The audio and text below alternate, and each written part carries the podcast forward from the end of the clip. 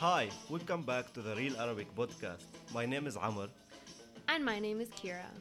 Don't forget, you can support these podcasts through our Patreon account. The link is in the description, and you can also find it on our website. This podcast is about Palestinian refugees in Lebanon before the civil war. You can't understand the Lebanese civil war without understanding why there were Palestinian refugees in Lebanon and how this became a problem. Understanding the situations of Palestinians in Lebanon also gives us insight into the situation of Palestinians all over the Middle East, where they find themselves in pretty similar positions. ما فيك تفهم الحرب الأهلية اللبنانية بدون ما تفهم ليش كان في لاجئين فلسطينيين بلبنان وليش كانت هذه المشكلة فهم الوضع الفلسطيني كمان بيساعدنا على فهم وضع الفلسطينيين بكل الشرق الأوسط في 470 ألف لاجئ فلسطيني مسجل بلبنان أو 10% من الشعب اللبناني The history behind the Palestinians in Lebanon started in 1948 when a war broke out between Arabs and Israelis while the UN was trying to decide how to divide Palestine between Palestinians and Israelis. بسنة 1948 كانت الأمم المتحدة عم بتقرر كيف تقسم فلسطين بين العرب الفلسطينيين والدولة الإسرائيلية الجديدة يلي تأسست سنة 1948 بنفس الوقت الشعب اليهودي والشعب العربي بلشوا الصراع.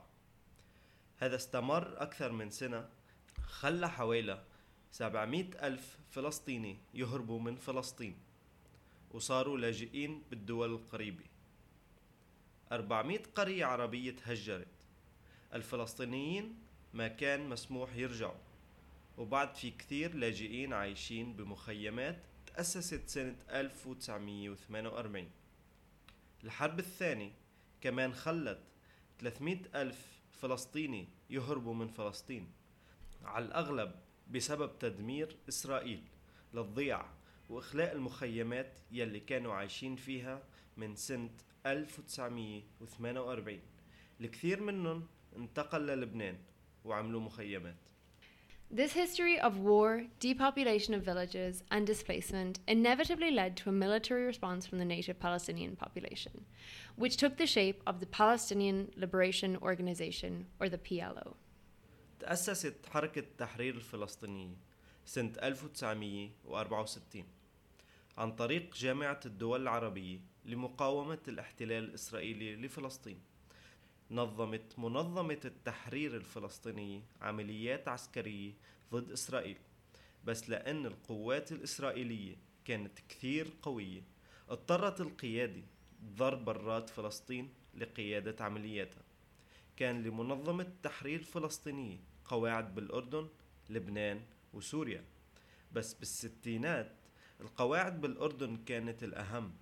بسنة 1967 منظمة التحرير الفلسطينية هاجمت إسرائيل من قواعد الأردن.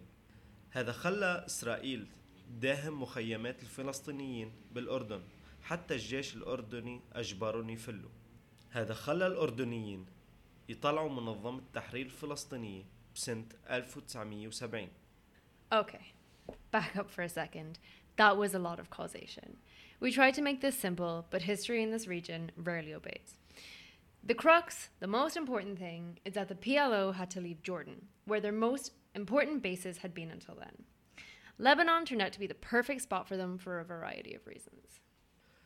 بعد هذا أسست منظمة التحرير الفلسطينية نفسها بلبنان هذا كان سهل على منظمة التحرير الفلسطينية بسبب عدد السكان الكبير يلي بيعيشوا بالمخيمات.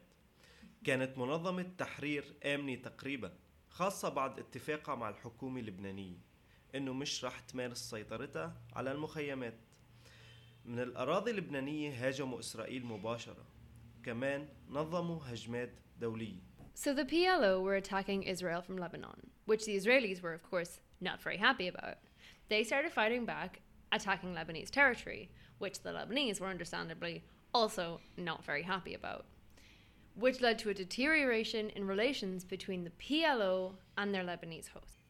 لما بلشت إسرائيل بالرد هاجمت الأراضي اللبنانية بلشت العلاقة بين الميليشيات الفلسطينية والميليشيات المسيحية تصير أسوأ وكان في معارك صغيرة بين المجموعتين مع انتقام كل مجموعة بكل مرة الوضع صار أسوأ حتى مذبحة البوسطة الشهيرة لما الميليشيات المسيحية قتلوا 30 فلسطيني مسافرين بالباص.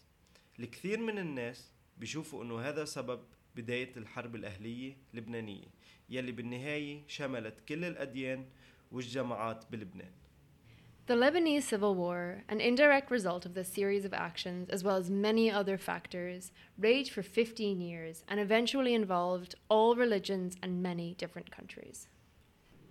بعد 71 سنة من وصولهم أول مرة بعدهم اللاجئين الفلسطينيين بلبنان معظمهم لأنه ما في مكان ثاني يروحوا عليه إسرائيل مش راح تسمح برجعة الفلسطينيين بس لبنان ما عطتهم الجنسية وهذا هو حال معظم الدول العربية الأردن هي الدولة العربية الوحيدة يلي عطتهم الجنسية الفلسطينية صارت المخيمات يلي كانت خيم مباني دائمة وخلقت أجيال عديدة من الفلسطينيين بلبنان Our next podcast is about the Lebanese Civil War and will be the last podcast in the Context of Lebanon series that we've been doing, which have given you an introduction to Lebanese history.